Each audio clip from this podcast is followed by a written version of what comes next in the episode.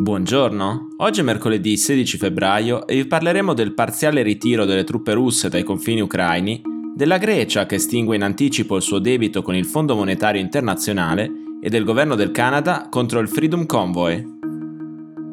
Questa è la nostra visione del mondo in 4 minuti. Ieri la Russia ha annunciato di aver avviato il ritiro di una parte delle sue truppe dislocate lungo i confini dell'Ucraina, ufficialmente perché le esercitazioni militari a cui partecipavano si sono concluse. La difesa di Mosca avrebbe disposto il rientro nelle basi per diverse unità presenti nella penisola di Crimea, dove al momento si trovano 30.000 militari russi, e lungo la frontiera orientale con l'Ucraina, dove i soldati presenti sono 100.000. Il presidente russo Vladimir Putin, in conferenza stampa con il cancelliere tedesco Olaf Scholz, è stato però molto vago sul numero dei soldati che verranno richiamati nelle basi. Per questo la Nato ha mostrato tutto il suo scetticismo sul reale disimpegno della Russia e sulla possibilità che un'aggressione dell'Ucraina sia ormai alle spalle. Come ha detto il segretario generale dell'Alleanza Atlantica Jean Stoltenberg, ci sono segnali da Mosca che la diplomazia dovrebbe continuare, questo da motivo di un cauto ottimismo, ma finora non abbiamo visto alcun segno di de-escalation sul campo da parte russa. Dello stesso avviso il ministro degli esteri di Kiev Dmitro Kuleba, per cui solo se vedremo un ritiro crederemo in una riduzione dell'escalation. Entro fine marzo la Grecia rimborserà le ultime tranche di prestiti ottenute dal Fondo Monetario Internazionale. A dare l'annuncio è stato il ministro delle finanze di Atene Christos Staikouras, che ha fatto notare come il suo paese ripagherà il suo debito con due anni di anticipo rispetto alla tabella di marcia prevista.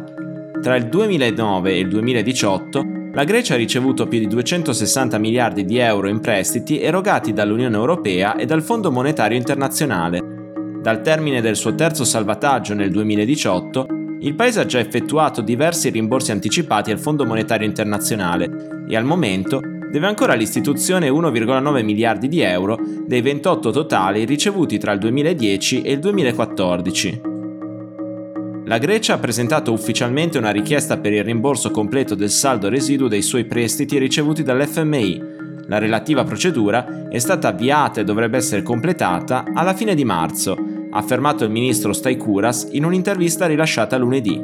La richiesta del governo greco è stata presa per il moderato ottimismo suscitato dallo stato dell'economia greca negli ultimi mesi, in crescita, nonostante le spese impreviste per gestire la pandemia. Nonostante questo, la Grecia rimane il paese più indebitato della zona euro, con un debito pubblico che è quasi il 190% del suo prodotto interno lordo.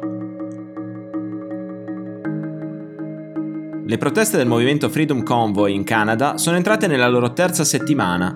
Da inizio febbraio, infatti, migliaia di camionisti da tutto il Canada e anche dagli Stati Uniti si sono dati appuntamento nella capitale canadese Ottawa per manifestare contro le limitazioni imposte dal governo contro il coronavirus.